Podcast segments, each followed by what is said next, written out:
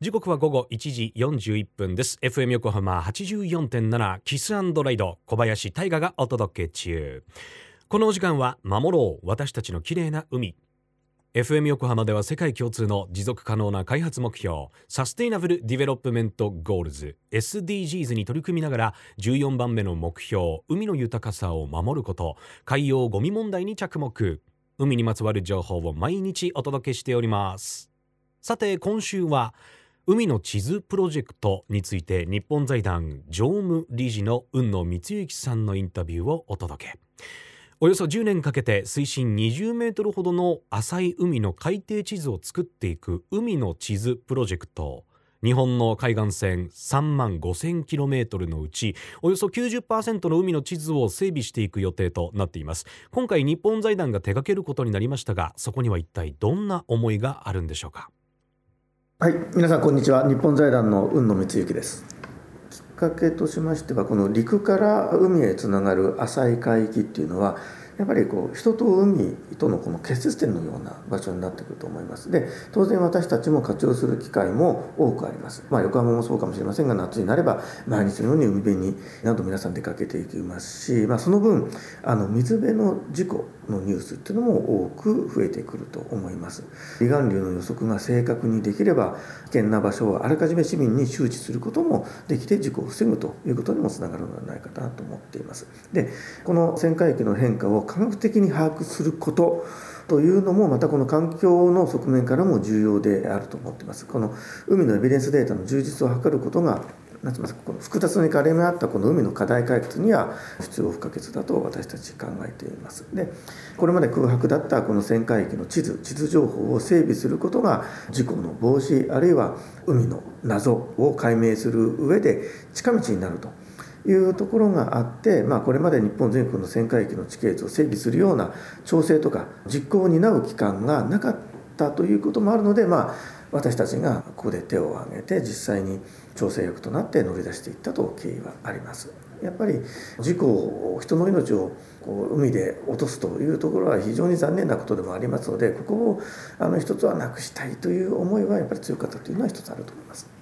どういう形で情報が流れたのか私は分からないんですけれどもこれまで国際会議で出ていく中で今度日本財団がこういう旋回機のプロジェクトを始めたんですよねみたいな直接お会いしてそういう研究者からあの話を聞くことが随分多くなって、まあ、それだけ注目されていることでもありますし国ではない民間がそういうことを始めたっていうところに対して彼らすごく価値を感じているようでありました。で研究者からのデータの可視化の重要性あるいは活用方法の多様さについても協力できることがあったらっていうような反応はたくさん今世界からも来てます。それとスタートアップ企業ですね。あのこういったところから衛星技術ですとかこのドローンを使えばもっと短時間でこのデータを把握できると。